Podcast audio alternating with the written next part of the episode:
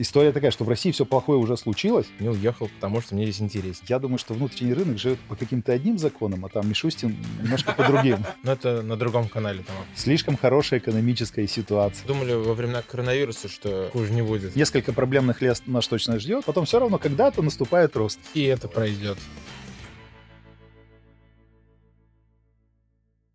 Сегодня у нас в гостях Юрий Усков из Ешкаралы, руководитель, владелец компании iSpring. Привет. Олег Курносов, руководитель и владелец компании FlatStack. Привет. Компания iSpring занимается разработкой продуктов для образования, онлайн-обучения, а FlatStack занимается аутсорс-разработкой. Ну и, собственно, я из SmartHead. Меня зовут Игорь. И хотел бы с вами сегодня поделиться своим взглядом, послушать ваш взгляд на то, что вообще нам дальше делать с, с айтишечкой, с нашей своей и российской, как мы справляемся с какими-то кризисными ситуациями, какие мы возможности видим. И вообще интересно, что вы думаете, что нас всех ждет или чего нас не ждет. Начать можем с такого вопроса от нашего подписчика в телеграм-канале Айрата. Привет, Айрат. Почему вы еще здесь? Очень я много ни, кто уезжает. Никуда и не собирался. То есть у меня нет вопроса куда-то ехать просто. Ну, как бы нет. Меня он все время удивляет. Вот я здесь, потому что я здесь родился, здесь живу, мне здесь нравится. И как бы, ну, вопрос, наверное, не по адресу. С 90-х э, было такое устойчивое мнение, что надо куда-то переезжать, чтобы и там, значит, кривая какой-нибудь мечты переведет на пик. Но вместе с тем, вот я просто жил в Штатах в 11 классе, я как бы уезжал, условно, и я в Казани нахожусь осознанно, то есть у меня как бы семья исторически была разбросана по бывшему Советскому Союзу, кто-то живет из моей семьи в Венгрии, кто-то в Беларуси, мама украинка у меня, например, и в этом плане по Волжье, ввиду вот своих географических каких-то плюсов, вот в нашей, так сказать, нефтяной семье, всегда было в почете в том плане, что у нас тут землетрясений не бывает, ураганов не бывает. То есть так сказать, географически хорошо. А вот с точки зрения уже как бы технически профессиональной, да, если ты хочешь работать исполнителем и инженером, хочется, чтобы дороги все были отремонтированы и так далее, конечно, есть другие, возможно, там страны, где тоже больше отката. Но в России замечательных других возможностей полно для тех, кто, допустим, ищет чего-то там совершенного сразу, больше любит природу, допустим, и любит созидать. То есть это та же самая Америка, она в плане созидания похожа где-то на Россию. Поэтому Россия для меня, вот, если честно, это такое зеркало Америки, где можно реализоваться. Поэтому на этот вопрос я отвечаю обычно как-то вот так вот. Не уехал, потому что мне здесь интереснее. Все же мне кажется, что люди где-то внутри себя принимают решения по принципу нравится, не нравится. А потом рационализируются. Здесь хороший климат делать бизнес, здесь плохой климат делать бизнес. Здесь просто климат хороший и плохой, да. люди там. А где-то внутри вот решение там, где жить, оно вот на какой-то глубинной симпатии. Мне вот это нравится, а вот это не нравится. Мне там туда хочется, сюда не хочется. А потом мы 10 слоев рационализации э, занесем себе в голову и сами в это поверим, да, мне кажется. Мне просто здесь нравится, мне здесь хорошо, вот и, и все.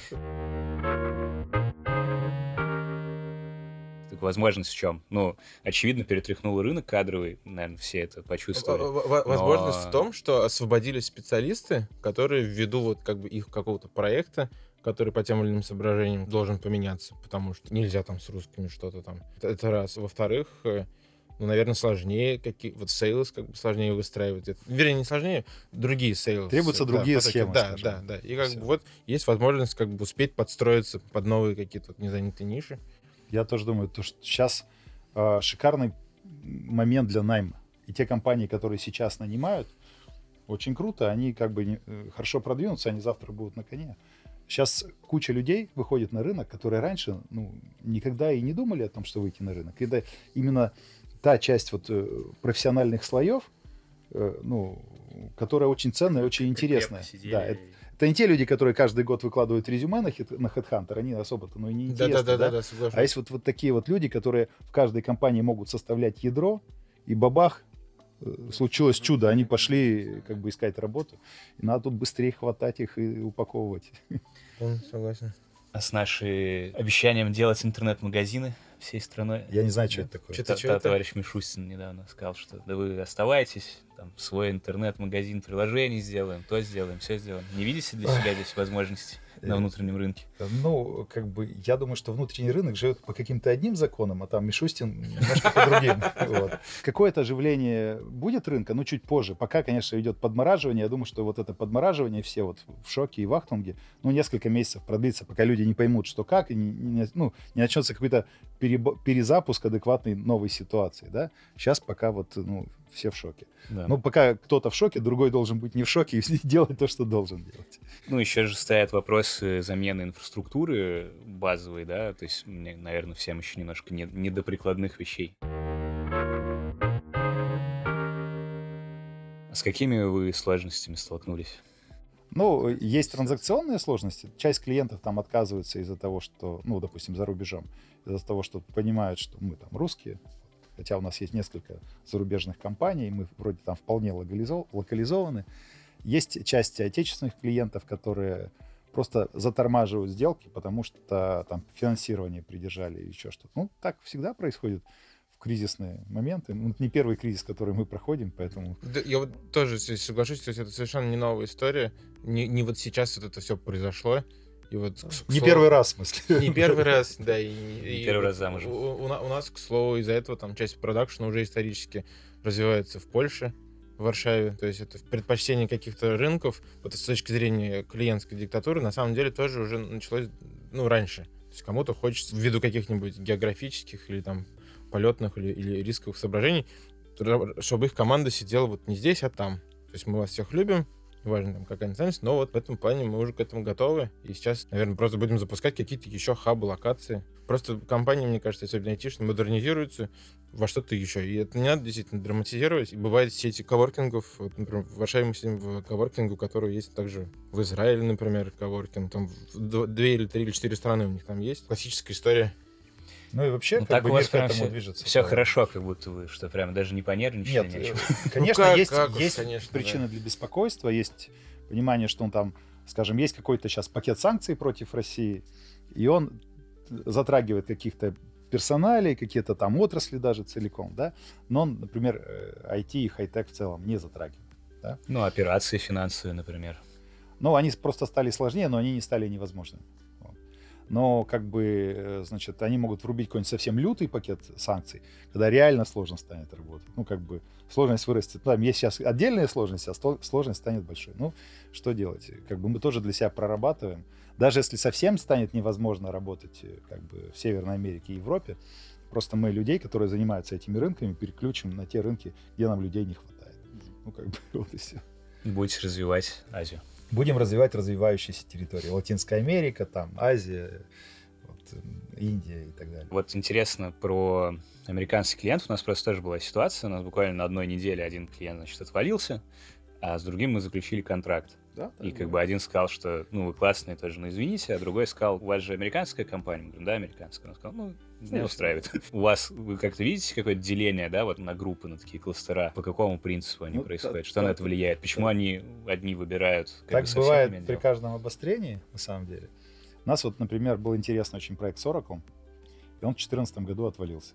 Ну, потому что Oracle очень сильно аффилирован с госструктурами американскими. Mm-hmm. И сказали, так, у вас там русские, убрать. Быстренько да. проект закрыли. Очень хороший, интересный был проект.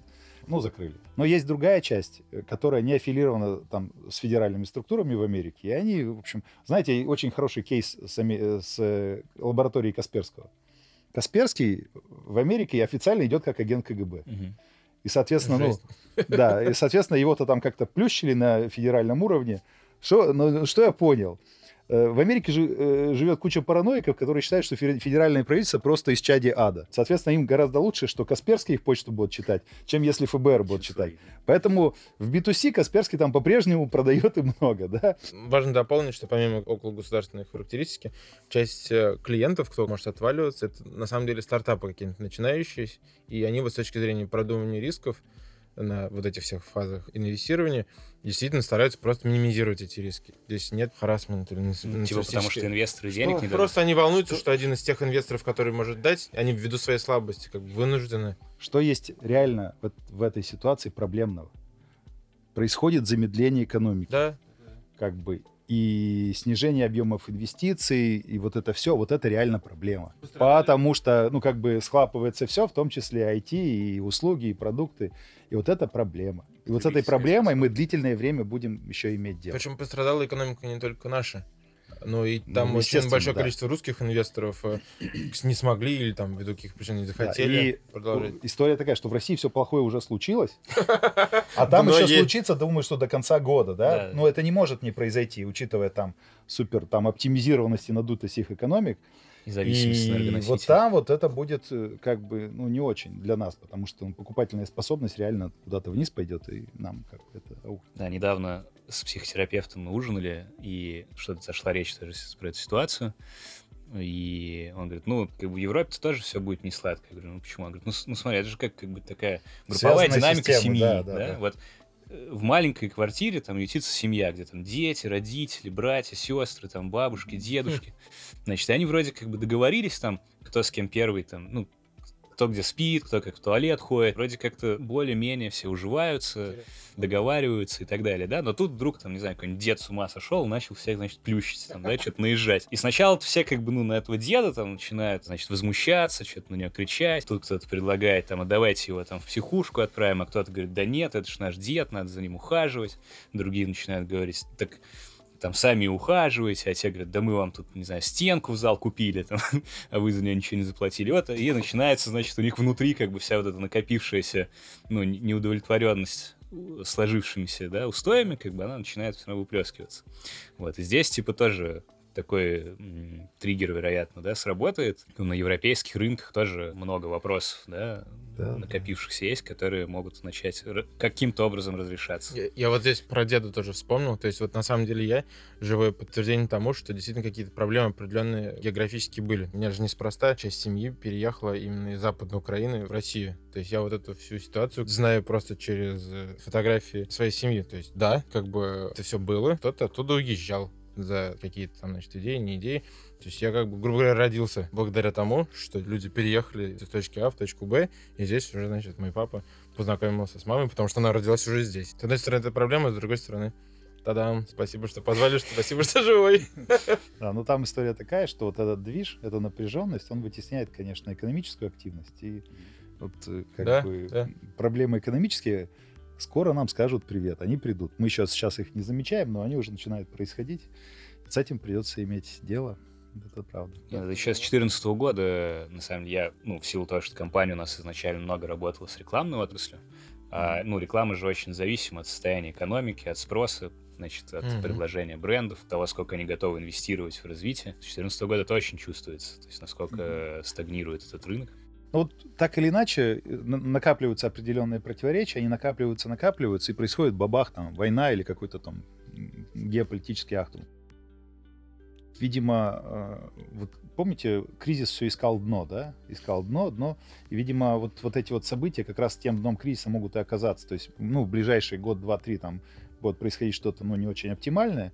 А, ну, обычно войны заканчиваются, после войн начинается экономический рост. Поэтому раз уж кризис дошел до такой фазы, то, наверное, как бы э, вот, вот, вот это самое дно, от которого надо оттолкнуться, оно уже близко-близко.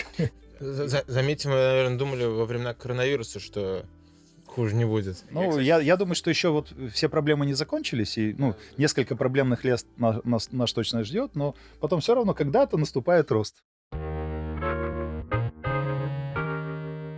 Что в первую очередь, какие действия предприняли, когда стало понятно, что такая заварушка? Какие-то были экстренные маневры, я не знаю, сокращения, открытие бизнеса в других странах, еще что-то, какие-то финансовые операции? Ну, Как мы, отреагировали? мы, да, открыли еще там одну компанию за рубежом, и просто вот транзакционные риски предусмотрели, что Где? если В какой стране? в Дубаях, Давай. да, хорошая юрисдикция, да, Дубайские бизнесмены сейчас пожали? Нет, А, это ну, действительно э, хорошая локация. да, это хорошая юрисдикция, там всякие налоговые фишки есть. И, в принципе, достаточно нейтральная и, говорят, достаточно дружественная пока России страна. Вот. Согласен. И, собственно говоря, надо понимать, что специфика их бизнеса в том, чтобы привлекать другой бизнес. Там, собственно, арабов живет, по-моему, миллион, а всех остальных еще 8 миллионов. И вроде бы, как я так понимаю, вся их жизнь э, завязана на то, что вот этим внешним инвесторам у них было ну, интересно и стабильно. то мы каких-то экстренных действий не предпринимали, никаких еще, значит, дополнительных организаций не создавали, хотя вот эта страна нам действительно кажется хорошей какой-то точкой Б, в случае, там, если какой-нибудь один банк перестает работать, чтобы в какой-нибудь второй банк или в другой стране всегда был. Потому что у нас уже есть как бы офис в Польше, то есть мы уже это все предусмотрели, словно там на уровне шахмат заранее. И у нас э, яйца в одной корзине уже давно не лежат. Но вы из Польши как получаете финансы? Ну, если уж как бы говорить про хабы, у нас же еще есть э, коллеги в Штатах исторически. Мы, мы давно уже не, не одна организация, а как бы структура глобальной компании, она все время обычно состоит из нескольких. Вот поэтому для нас сейчас связующее, наверное, звено вот, с точки зрения организации это Америка. Но если как бы так получится, что Америка там станет какой-нибудь не совсем удобной страной с точки зрения посредничества, действительно, там Дубай, например, может быть такой страной или какая-нибудь друг, другая. То есть, То есть э... пока не было проблем с получением денег с Америки? Нет, не могу так сказать, да. То есть действительно есть там проблема отдельных банков, но это не, не глобальная какая-то проблема сейчас. Какое-то планирование вообще получается сейчас делать? На каком горизонте? Ну, мы в тех же планах, которые и были, в принципе. Пока никаких глобальных пересмотров. У нас на неделе будет э, как бы заслушивание результатов первого квартала и там что там перепланировали на второй. Ну, про то, что кто-то что-то решил уменьшить, я не слышал. Соглашусь, наверное, что каких-то кардинальных прогнозов других не было. Я, я бы даже, наверное, сказал, что коронавирус с точки зрения рынков больше пошатнул всего вот прямо с точки зрения цифр, если говорить, в отличие от вот этой всей ситуации. Вот. А почему? В чем Потому разница? что наш как бы основной пул клиентов в Северной Америке, он очень сильно был изолирован, на локдауне, дома сидел, не тратил деньги, не, не парковался. Наши заказчики были в тяжелой экономической ситуации, делали специальные предложения для них, промо-акции и так далее, то есть поддерживали их в это тяжелое время. То есть сейчас ты хочешь сказать, грубо говоря, проблема у нас, но не у них, а так как деньги платят они, то как бы нам от этого хорошо в каком-то смысле. Не хуже, чем в коронавирус. Я, я исключительно вот это хочу сказать. Я думаю, это какая-то не такая эмоциональная подготовка даже произошла людей. То есть раньше мы как бы в докоронавирусные времена мы много чего не могли себе представить. Типа там люди ходят в намордниках, за намордники, значит, их ругают. Вот, то есть как бы устои все обвалились, если намордники, то там, не знаю, в музей не может зайти по какой-то причине. Вот. Мы как-то же все это переварили, то есть адаптировались к изменениям. И вот в этом плане вот эта болезнь нас э, морально подготовила к тому, что не все постоянно. Сегодня одни правила игры, завтра другие. Какие-то сокращения расходов, оптимизации делали? решили от чего-то отказаться? Мы пока нет. нет. Мы пока нет. Наоборот, мы открыли ну, какие-то новые позиции, на которые сейчас активно нанимаем. Mm. Вот. У нас была задача усилить HR подразделение, и прям вот это сейчас происходит активно. Ну, соответственно, сначала HR, и потом остальные люди. Мы, наверное, одни программы заменили на какие-то другие с точки зрения, как бы, действительно, каких-то вот... Ну, то есть в, в, в IT-секторе важно поощрять сотрудников не только материально. Вот. И как бы раньше какие-то вот там плюшечки в виде фитнесов, какого-то, значит, дополнительного медицинского, может быть, там страхования были популярны. Сейчас, наверное, вот это flexibility, которое изначально мы получили в коронавирусные времена по удаленке, оно вот сейчас, наверное, больше где-то даже ценится. То есть это может быть отде- отдельно взятое желание какого-то конкретного человека поработать, значит, не, не просто удаленно, а удаленно-удаленно. И как бы мы в этом плане еще, опять же, вот в коронавирусные времена, видимо, как-то морально подготовились и лояльно на все это смотрим, потому что личный выбор каждого. То есть ввиду здоровья, ввиду там каких-то там взглядов, захотеть там где-нибудь поработать. И концепция нашей компании изначально все-таки построена на том, что the world is flat, и как бы технологии действительно позволяют э, коллаборации людей вне зависимости от э, локации или каких-то изменений в мире. В этом плане в IT-секторе все хорошо, потому что у нас есть интернет, камеры, компьютеры. Мы можем действительно... Интернет, если есть, можно хоть из поля сидеть работать. Почему нет, если там сильный, сильный быстрый интернет?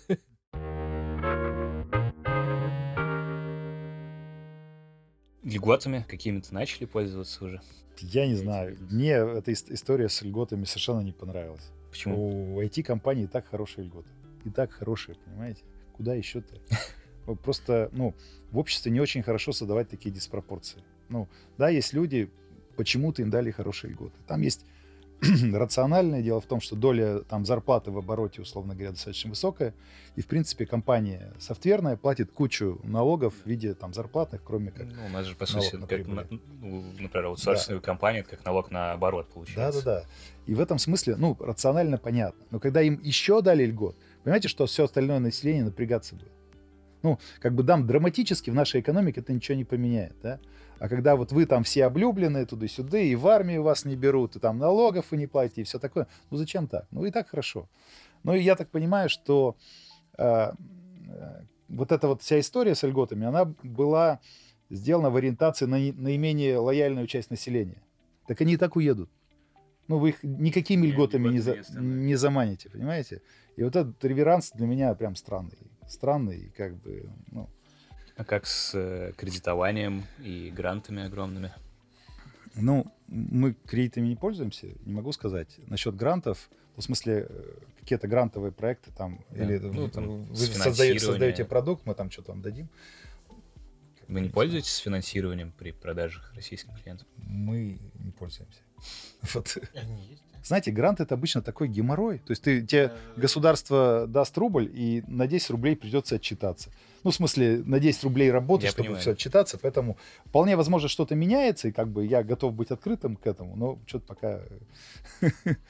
Я здесь до- добавлю, что в, в целом вот это все, значит, регулирование государством и, или, или в данном случае вот как бы стимулирование государством отраслей, оно как бы не всегда так, так же эффективно, как просто сами рыночные принципы. Вот, то есть вот эта вся сверхподдержка каких-нибудь там газовых отраслей, нефтяных, машинных, как вот мы сейчас видим, автомобили до сих пор не научились делать, несмотря на там все, все вот эти дикие движения.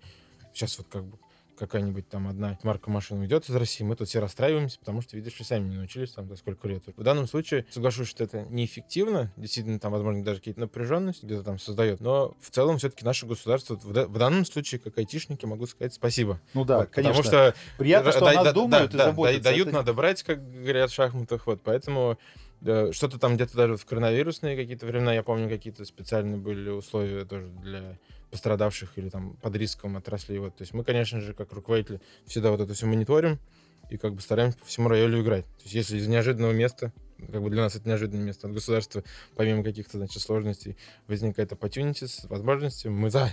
Па- Спасибо, вот. Но я соглашусь, что куча других отраслей, типа там докторов, э, учителей, которые вот им надо реально это. Потому что корень... Ну, то есть мы не можем жить в государстве, где нет ничего и только айтишники. То есть должна быть правильная инфраструктура, доктора, без которой просто действительно здесь не выживешь. Мы Вот без это- этих мер поддержки не умрем. Да, а да. есть отрасли, А вот которые да, реально да, умирают. да, Ну да. туда смотреть. Там, начиная с э, бумаги для принтеров. Это же абсурд полный. Там, как бы, ну как так-то?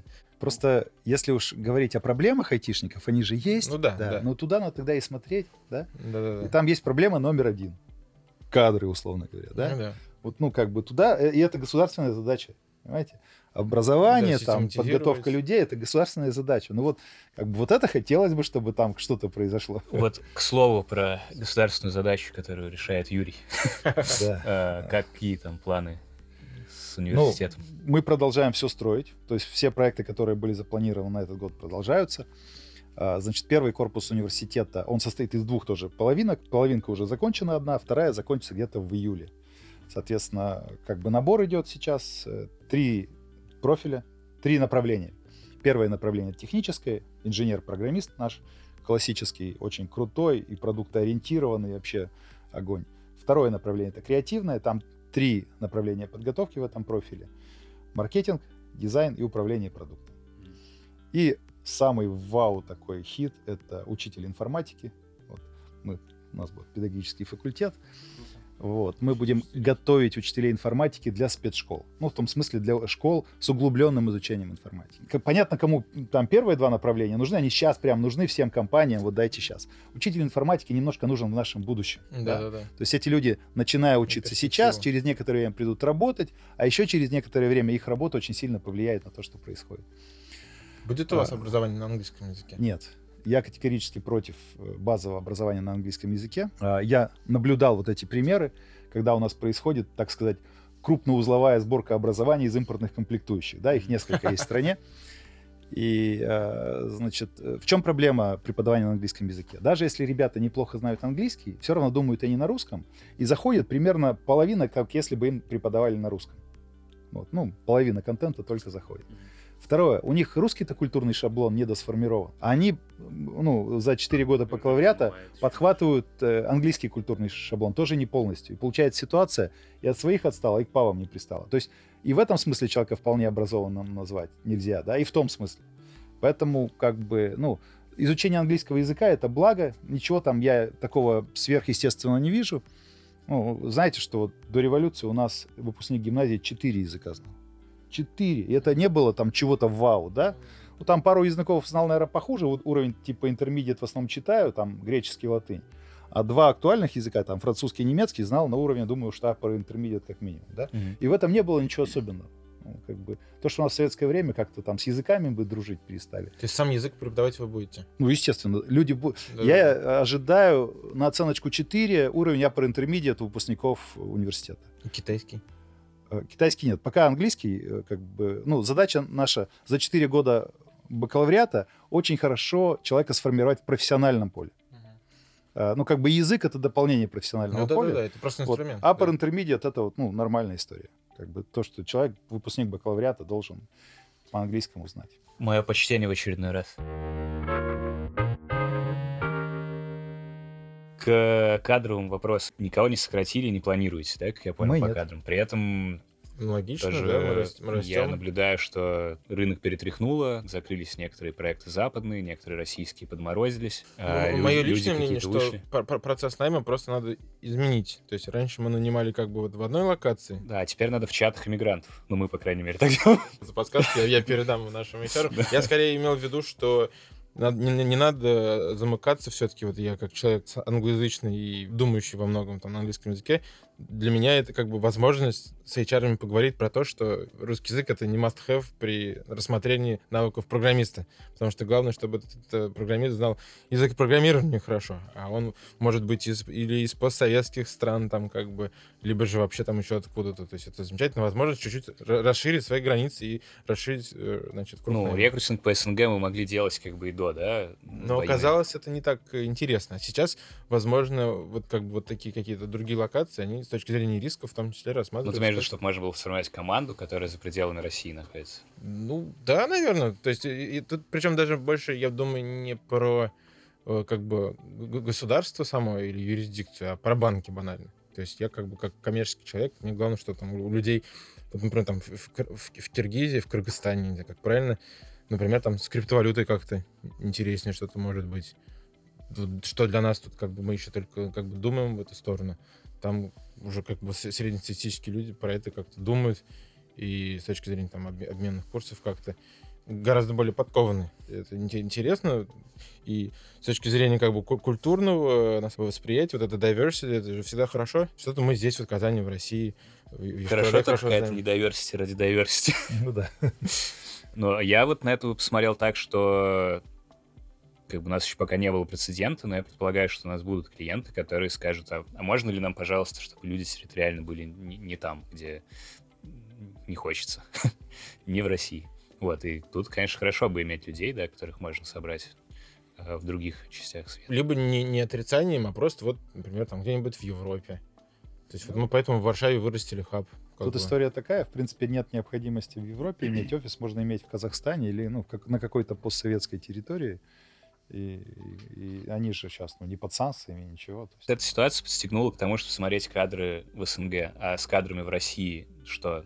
Она даже не подстегнула, а сделала более престижным. То есть это же эта ошибка менталитета была в том, что вот тот же самый Узбекистан он всегда рассматривался как какая-нибудь... Потому что, просто потому что оттуда вот какой-то там тип людей приезжал в Москву на какие-то там, значит, э, э, работы. Вот в этом плане просто сейчас как бы на другие страны начали по-другому смотреть. Мы проанализировали, где какое налогообложение, где какие налоги. Вот э, говоря, кстати, о льготах для айтишников, на, не наше государство придумало льготы для айтишников, и на самом деле, скорее всего, они просто взяли под копирку то, что делают соседние страны. Ну, там, в Беларуси, например, да? В Беларуси, вот в той же самой Армении, с Грузией там какие-то вот эти, значит, именно для айтишников там какие-то льготы.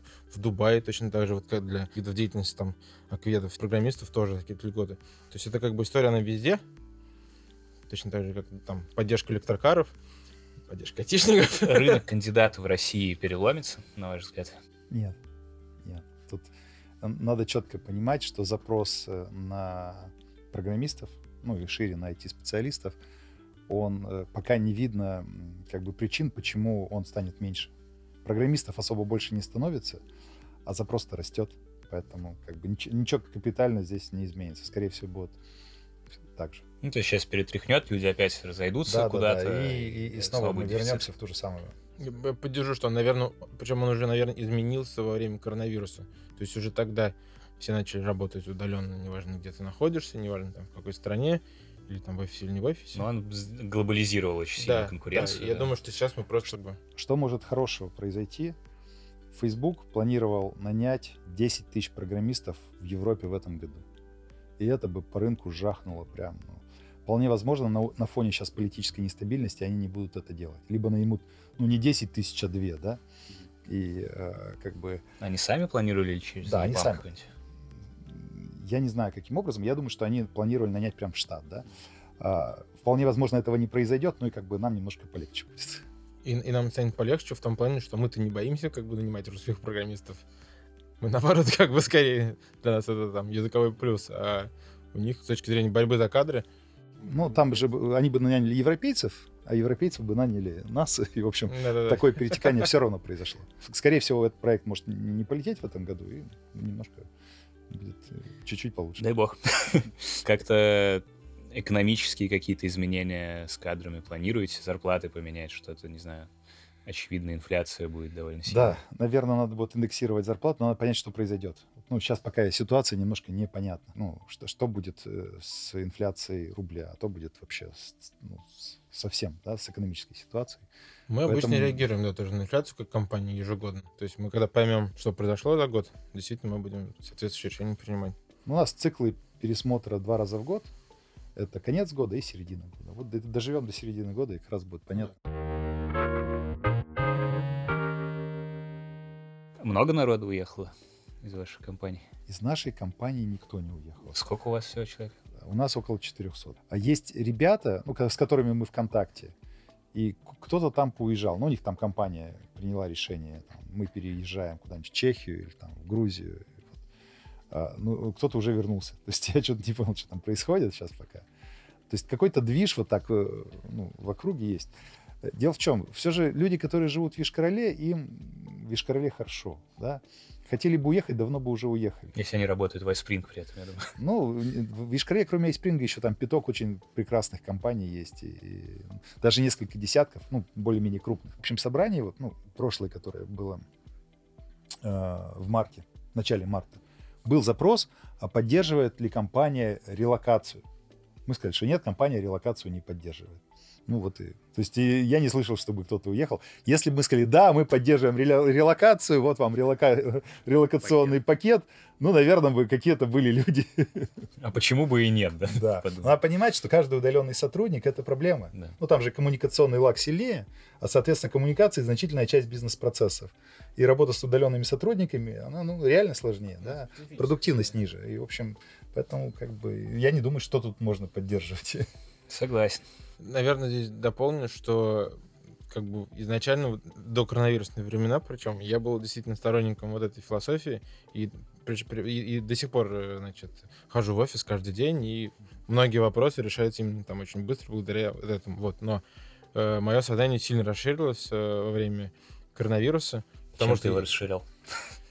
чем-чем работать удаленно. вот. И как бы для меня было, если честно, откровением, что мы ни на один день не приостанавливали работу, даже когда не находились в офисе. То есть мы там, грубо говоря, там даже вентиляцию выключили. Я только рыбу захаживал кормить окольными путями, чтобы там меня какой-нибудь смс на улице не проверили. Вот. То есть это все как бы произошло уже. И, если честно, мы даже перестали следить, во-первых, с тех еще самых времен, так вот строго, как раньше следили. Да, действительно, вот мало, дисциплини... мало, мало дисциплинированных людей значит, мы как-то там, значит, к тайм-менеджменту привлекаем, но в целом сами процессы и вот это remote first концепция, так называемая, когда там свечалки ты обязательно включаешь, что там кто-то, значит, может не физически прийти, а удаленно. То есть оно у нас как бы нарисовалось еще с тех времен. Вот. И в этом плане, ну, как бы мы перестали следить, а вот сейчас, когда вот эта, значит, проблема в целом стало там, где, а ты где сейчас, там, не, не, не то, что там в офисе, не в офисе, а в какой стране вообще. Оказалось, что мы, мы, оказывается, времени? мы, оказывается, уже там где-то там кто-то у нас в другой стране, оказывается, там живет как месяц как.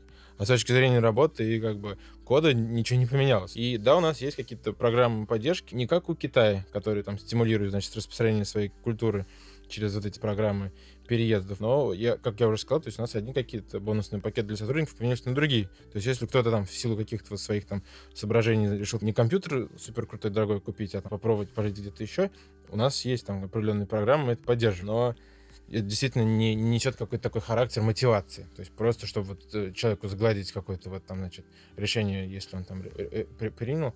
Вот. Ну и в целом мы будем открывать хабы какие-то, чтобы сделать это более контролируемо, чтобы это управлялось. То есть у нас будут какие-то там несколько хабов. То есть если ты хочешь что-то еще в жизни посмотреть, где-то еще пожить, вот, пожалуйста. У нас есть тоже несколько офисов уже. Там по России, в Казани недавно офис, кстати, открыли. Здорово. Вот. Ну, как бы все равно есть люди, которые работают удаленно тоже, но работа в офисе, она продуктивна. Конечно, значительно конечно, конечно. Тут, ну, как бы... Мы опрос недавно проводили в плане там, ну, какой-то стрессовой составляющей, да, спрашивали сотрудников вообще, что, ну, как бы им помогает себя там более спокойно, как-то уверенно чувствовать, и общение в офисе с коллегами, на самом деле, в топе того, что люди сами назвали, mm-hmm. да, что, ну, как бы им комфортно вокруг да. себя видеть других людей, с которыми вместе трудишься, каких-то результатов Чувство плеча. Человек — существо социальное. Если социальную часть его бытия у него выключить, ему там достаточно быстро кисло станет. Вы какие-то меры борьбы со стрессом и переживаниями излишними вот. предпринимаете? Есть такая вещь, как откровенный разговор. Откровенный разговор. И у нас просто, ну, руководители откровенно говорили с людьми о проблемах. Э, а, и, ну, есть же как бы поляризация мнений, да, кто считает, что там все правильно с войной, в общем, кто-то считает, что это прям неправильно, начинают они друг с другом как бы, э, ну, как бы портить отношения. И тут есть такая вещь, как контакт со здравым смыслом и уважение друг к другу. Вот. И что хорошо в нашей индустрии, все же уровень осознанности людей достаточно высокий. И э, как бы люди разных мнений могут в рамках эм, одной компании все же достаточно продуктивно сосуществовать. Вот. Да, ну, потому что их объединяют другие какие-то вещи. Да, да, да, есть какие-то профессиональные ценности, есть какие-то задачи, там, успехи и все такое. Вот. И я считаю, что вот это важная вещь, когда люди не забывают о уважении друг к другу, и о контакте со здравым смыслом. Да, какие-то тренинги проводили, значит, э, релаксационные. Я, к сожалению, не ходил. Мой выход из стресса — это просто там заниматься чем, чем ты занимаешься day-to-day, ежедневно просто делать, что ты умеешь, и как бы не обращать внимание на всякие вот эти агитационные вещи. Вот в, в целом, опять же, вот в, в нашей компании такая какая-то нейтральная концепция была изначально, с как бы разными странами, с мультиязыковостью. То есть мы как бы супер толерантные какие-то ребята. Опять же, в Татарстане вот из-за того, что живем, возможно. То есть у нас мультиязыковость, мультирелигиозность, она здесь как бы у нас в, в ДНК. То есть мы празднуем и эти праздники, и те, и, значит, американские, и русские, мы как бы с удовольствием, вот. И Хэллоуин. Да, да, и Хэллоуин, кстати, да. И, и, и дополню, что у нас уровень менеджмента, вот в том числе я там год в Штатах пожил, и большинство менеджеров, э, они тоже имеют такой cultural exposure, пожили там где-нибудь, знают как бы не понаслышке, что такое заказчик и чем его едят, и как бы в этом плане для нас это не какая-нибудь там дичь-дичь, какие-нибудь там левые люди. То есть мы с ними со всеми общались, мы знаем, что это те же самые замечательные люди, близкие, опять же, там, по духу к тому, что происходит в России. То есть такая wild страна большая, как бы там ничего такого сверхъестественного нету. Поэтому стресс был, наверное, у молодежи, прежде всего, действительно, там, что там, что там произойдет. Вот, но мы, видимо, вселяем в них вот своим личным присутствием, опять же, уверенность. Продолжаем ходить тут на работу. еще, да, есть такая вещь, не забываться, не забывать, чем мы вообще тут занимаемся. Да? Мы да. бизнес, и мы несем ценность клиента. Да. И несмотря на все потрясения в мире, мы должны не меньше ценности отгружать, а желательно больше, правильно? Это какая-то важная идея, которая людей немножко собирает, настраивает на продуктивность, на позитив, там, на результат. Вот в тему вопрос одного из наших подписчиков, Алексея. Как вообще риторика коммуникации поменялась с э, западными клиентами? Ну, то есть, словно, вот мы какую-то, грубо говоря, для себя там принимаем стратегию, что мы там, ну, грубо говоря, не компания из России, в которой могут люди работать удаленно где-то, а мы там О. децентрализованная компания, в которой есть в том числе люди из России, да? То есть, ну, немножко меняется как бы... У нас была история. Дело в том, что как бы наши зарубежные компании, они э, себя презентуют как локальные. И это с точки зрения бренда так-то не очень хорошо. Ну, как бы мало идентичности, мало как раз вот этой истории и рассказа. И мы думали как раз перед Новым годом, что ну, пора нашу уже русскую историю вытащить и всем показать, рассказать, вот это все. И ну, прорабатывали концепцию бренда, которая отражает наши русские корни и все mm-hmm. это такое. И мы, конечно, решили этого не делать конце да? февраля. Да. Ну, потому что сейчас на, на той уровне истерии, которая в мире происходит, это делать ну, просто неразумно. Просто, можно просто взять и убить себя э, головой об стену. Решили немножко подождать. Но мы это рано или поздно все равно сделаем. Потому что вот так вот говорить, что да нет, мы вообще тут американские американцы, ну это, это, это неправильно, так не надо делать. Но сейчас не, не лучшее время для того, чтобы этим заниматься. А с какими-то текущими клиентами вот просто разделились все те, кто остался, и те, кто ушел, или с кем-то еще нужно да было нет, там, поговорить? Не, так много людей ушло. Не так много людей ушло. Да, есть люди, которые, ну, как бы э, каким-то образом... Люди в плане программиста или клиенты? Нет, нет, клиенты, клиенты, клиенты, да, да.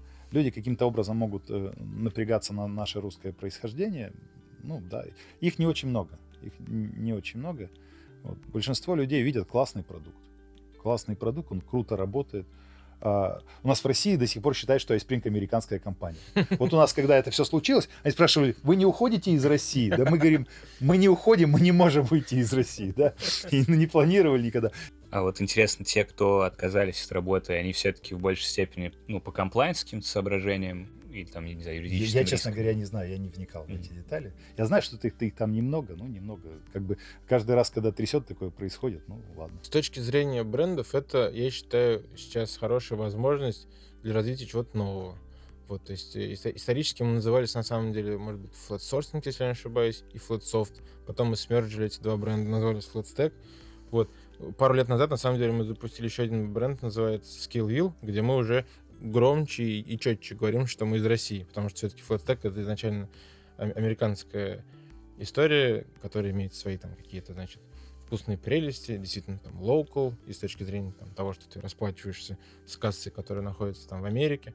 Скорее всего, мы не будем бороться с тем и пытаться вычистить все, что можно проиндексировать по запросу FlatStack, потому что там все равно будет куча всего русского, потому что у нас концепция компании, что мир плоский, коллаборация людей неважно не, не где, значит, и там можно много всего, наверное, найти там про русскоязычные корни. Может быть, еще что-то будем придумывать. То есть мы, для нас это как бы такое opportunity, открыть еще один какой-то интересный магазин, но ни в коем случае не для ущерба. Для, для текущих, может быть, какой-то еще новый сервис там придумать. То есть это, в принципе, такая... Сейчас, сейчас, сейчас время, когда мы все выходим из зоны комфорта. И как бы, когда все хорошо, ты вроде как это, плывешь по течению, и все хорошо. Вот. А сейчас есть возможность, как бы на всякий случай, подумать что-нибудь еще интересное в тему следующего вопроса. Вот эти инициативы и возможности, вам не кажется, что могут быть как-то именно на локальном рынке реализованы сейчас более успешно, чем на международном? В том числе. Есть просто компании, которые хорошо сфокусированы на локальном рынке и прямо его пашут очень глубоко. Классический пример — это компания 1С, да? которая да, да, да. весь свой оборот практически делает в России. А, я не знаю, это может быть разумная стратегия в определенных условиях. Для меня, конечно, если делается софтверный продукт, он сразу должен делаться для глобального рынка, это гораздо интереснее.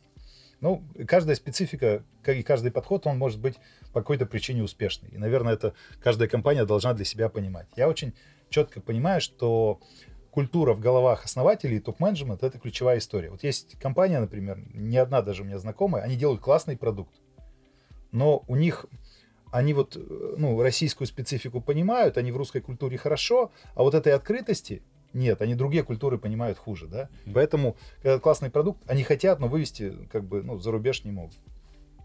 Вот.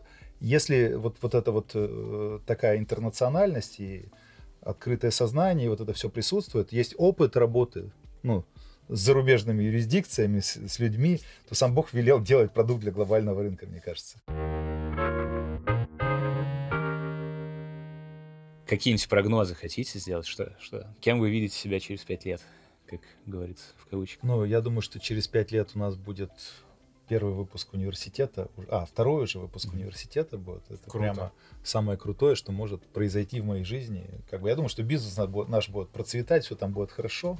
Но вот это прям э, то, что меня, наверное, больше всего вдохновляет. Вот. И я про что хочу сказать. Мы студентам продуктовую экспертизу начинаем давать с первого курса. Мы говорим, чуваки, вы здесь собрались не просто программировать, вы здесь собрались делать крутой вау-продукт для глобального рынка в порядке рекламы. Если те ребята, которые сейчас туда придут, может быть, они потом здесь какую-то вот нашего типа продуктовую экспертизу воспроизводить начнут. Знаете, если вы человека научили программировать, вряд ли он пойдет торговать щебнем. А если вы научили его делать продукт, вряд ли он будет заниматься чем-то другим, я так надеюсь.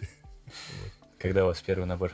Все, сейчас набираем. Где уже? Да, мы сейчас набираем, как бы вот 1 сентября они начнут учиться. Супер. Есть ребята из Казани, кстати, немножко. Вот. Ну, как бы там история такая, что, скорее всего, половина останется у нас. Что-нибудь там уже на- обрастут связями, что-то создадут, но половина-то должна вернуться, и, и чтобы что-то у них тут пошло. Надо же dream big, мыслить высоко, вот, то есть нас сейчас, вот, условно, там, 120 плюс человек, я думаю, что лет через 5 нас будет там минимум 300, вот, ну и, конечно же, одно, я считаю, не должно исключать другого, опять же, благодаря тому, что у нас в компании такой распределенный э, менеджмент, и неважно, там, у кого родились дети, или там кто-то пошел развивать продукт айтишный, еще что-то, мы как бы очень устойчиво раз- развивающаяся компания, вот поэтому я надеюсь, что через 5 лет, конечно же, мы соберемся с вами, чтобы обсудить успехи чего-нибудь еще. Вот, э, и в данном случае могу только добавить, что еще и хотелось бы, конечно, более расслабленно себя в целом чувствовать. 6 часов вечера после войны. В общем, присоединяюсь к вашему позитивному видению. Я тоже очень надеюсь и кажется, что так или иначе мы из этого вырулим. Вроде бы как будто действительно остаются каналы и для денег, и для работы, и для взаимодействия между людьми. Вся эта эмоциональная шелуха и выплески, они, как и все эмоциональное, проходят рано или поздно. Дай бог, чтобы просто новых триггеров не было. Часто, по крайней мере для новых эмоций. Немножко надо это в новые реальности И это пройдет. Да, Да, точно. это так. Спасибо вам большое. что Спасибо. Зашли в гости, Спасибо, что, поделились. При- еще. Спасибо, что да, пригласил. И спасибо нашим слушателям, что дослушали.